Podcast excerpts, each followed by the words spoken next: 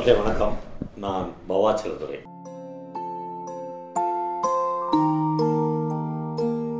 மனித வாழ்வின் ஆண்களுக்கும் பெண்களுக்கும் இருக்கிற மீறல் பற்றியான சில விஷயங்களை உங்களோடு பகிர்ந்து கொள்ள விரும்புகிறேன். எப்பொழுதுமே மனித ஜீவிதத்தில் ஆண்களுக்கும் பெண்களுக்கும் தனித்தனி உலகங்கள் படைக்கப்பட்டிருக்கின்றன. பொதுவானது மாதிரி தெரிகிற இந்த உலகத்தில் இருவேறு உலகத்தில் தான் அவர்கள் வாழ்ந்து கொண்டே இருக்கிறார்கள். பொதுவாக ஆண்களின் மீறல் வெளிப்படையானது.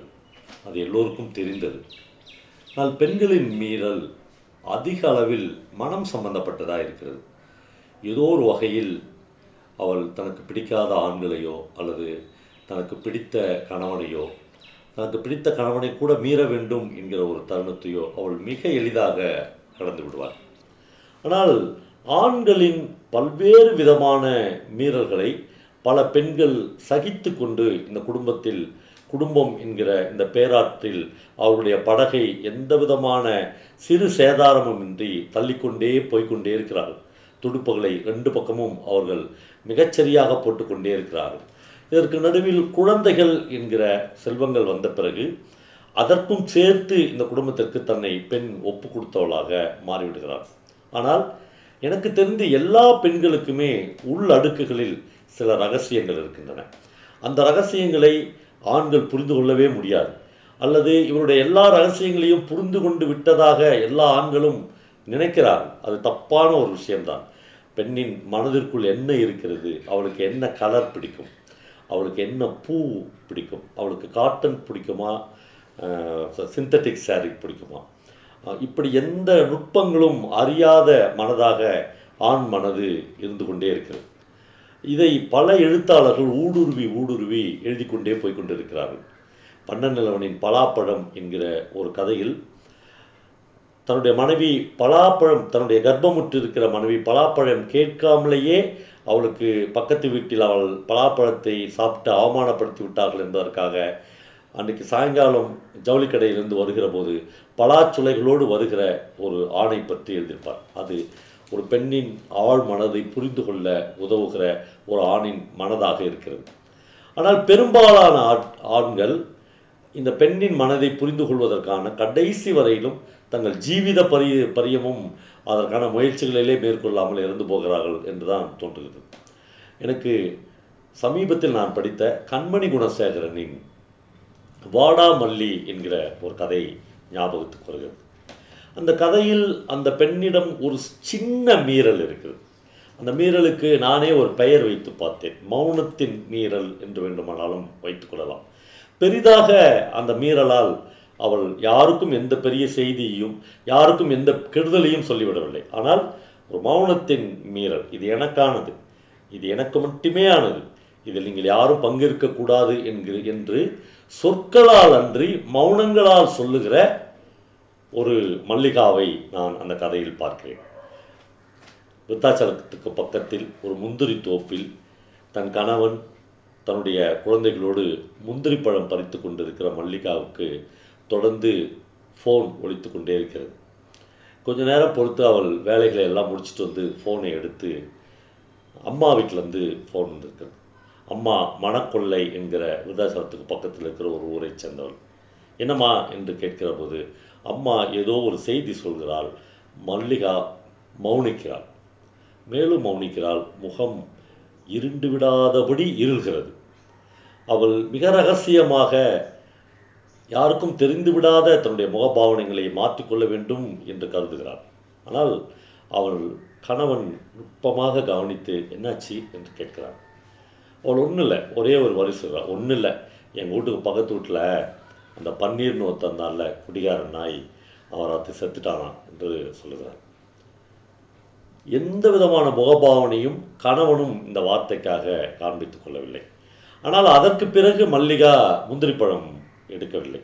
முந்திரி கொட்டைகளை பீத்து போடவில்லை. முந்திரி பழங்களை சேகரிக்கவில்லை. அவள் விறுவிறு என்று வீட்டுக்கு நடந்து போகிறாள் கணவனும் வீட்டுக்கு போகிறான். தன்னுடைய ரெண்டு பிள்ளைங்களை மட்டும் போய் நீங்கள் முந்திரி பாருங்க என்று சொல்லிவிட்டு கணவனை பார்த்து அவன் மானால் வாழ்ந்ததே ரொம்ப பெருசு அவர் செத்து என்று சொல்கிறான் நான் கணவன் ஏதோ ஒன்றை யூகித்தவனாக நான் வேணால் ஊரில் இருக்கிற சொந்தக்காரங்களுக்குலாம் போய் சொல்லட்டுமா? ஒரு நாலு ஜாதி ஜனத்தோட சாவுக்கு போனால் தான் எனக்கு கௌரதையாக இருக்கும் என்று சொல்கிறான். உடனே மல்லிகா அதை நிராகரிக்கிறார். ஆமாம் அவர் பெரிய இவர் அப்படியே வாழ்வாங்க வாங்கிட்டார் குடிகார நாய். அதுக்கு வந்து நம்ம ஊர் ஜனங்கள்லாம் கூட்டு போகணும். அதெல்லாம் ஒன்றும் வேணாம் என்று சொல்லிவிட்டு தன்னுடைய பாத்ரூம் கதவை தாழிட்டு கொண்டு உள்ளே குளிக்கிறார். ஒரு ஜக்கில் தண்ணியை முண்டு முண்டு தலைக்கு குளிக்கிற அந்த சத்தம் வெளியில் இருக்கிற கணவனுக்கு கேட்கிறது. ஆனால் கணவனுக்கு மட்டும் ஒரு விஷயம் கேட்கிறது.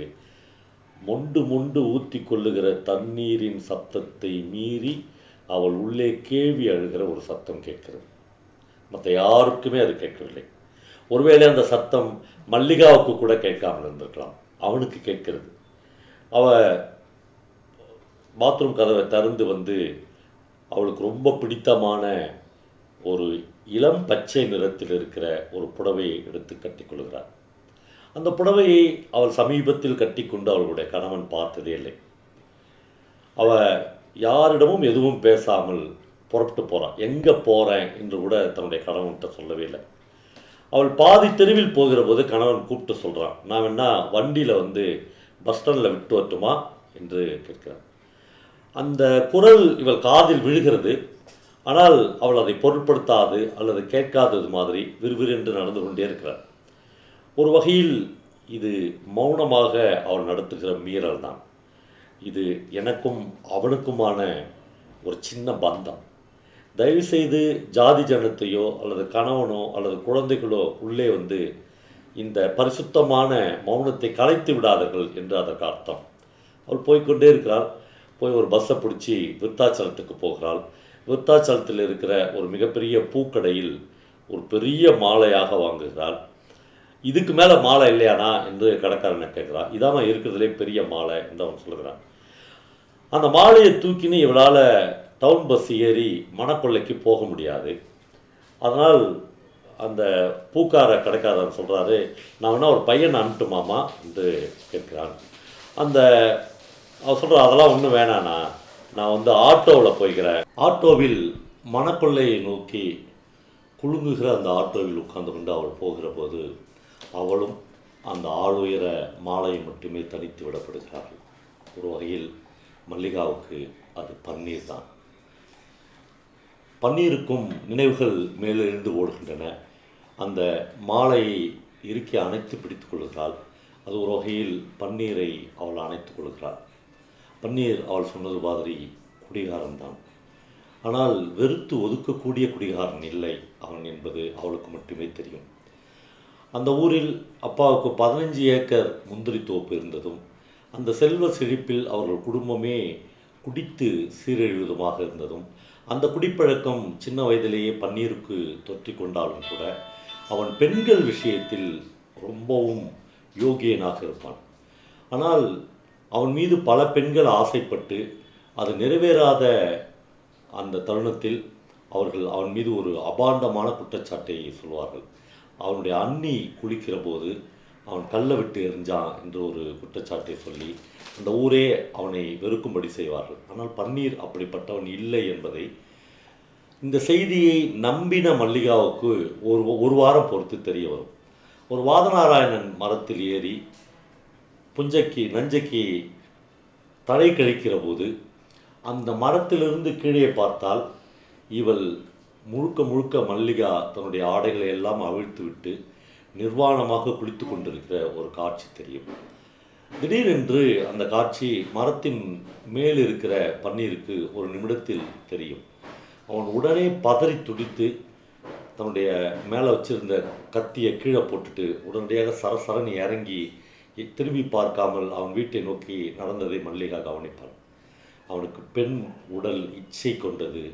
பெண் உடல் மறைந்திருந்து ரசிக்கத்தக்கது.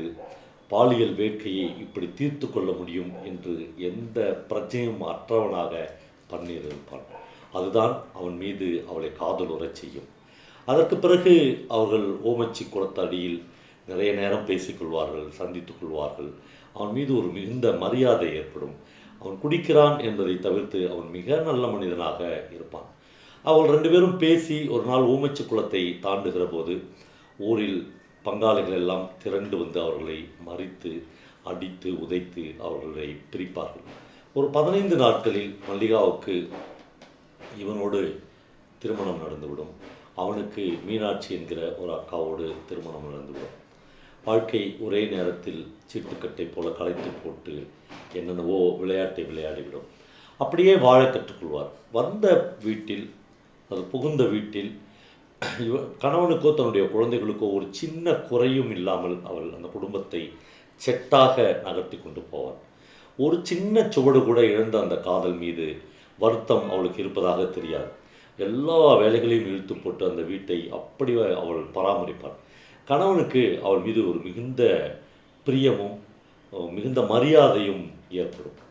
ஆனால் ஒரு முறை கணவன் ஊருக்கு போயிருந்தபோது அவனுடைய உறவினர்கள் அவளுக்கும் பன்னீருக்கும் இருந்த காதலை பற்றி அவன்கிட்ட சொல்லுவாங்க. ஆனால் அதை மிக சுலபமாக அவன் கடந்து விடுவான்.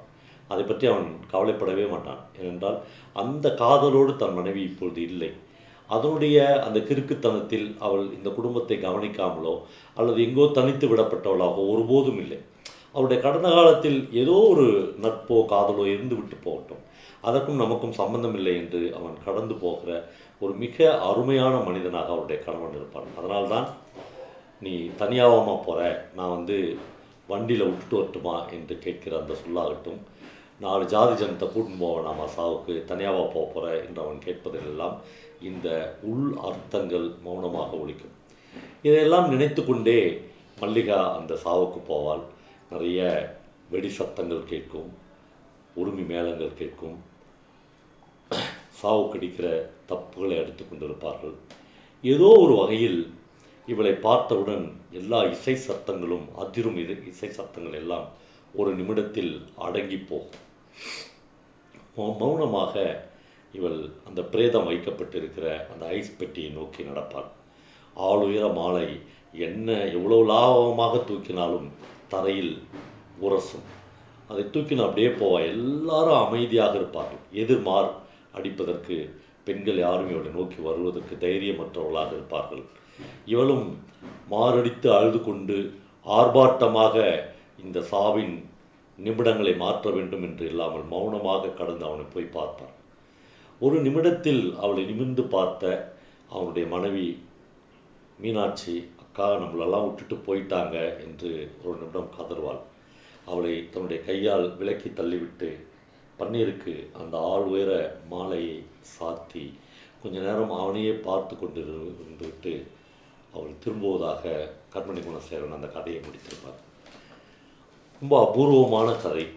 பெண்களின் மனதில் இப்படியான நிறைவேறாத காதல்கள் நிறைவேறாத ஆசைகள் நிறைவேறாத லட்சியங்கள் இதை எல்லா எல்லாவற்றையும் சுமந்து கொண்டு தான் ஒரு குடும்பத்துக்குள்ளாக அவர்கள் தங்கள் குழந்தைகளையும் தங்கள் கணவனையும் தங்கள் வாழ்க்கை இதுதான் என்று ஏதோ ஒரு சின்ன நிர்பந்தத்தால் அந்த வாழ்க்கையை இருக்கிற வாழ்க்கையை மிக சந்தோஷமாகவும் ஏதோ சில துக்கித்த நிமிடங்களில் ஒரு மழையில் நனைந்து மழைக்கு கூட தெரியாமல் அழுது முடிப்பவர்களாகவும் பெண்கள் இருந்து கொண்டே இருக்கிறார்கள்.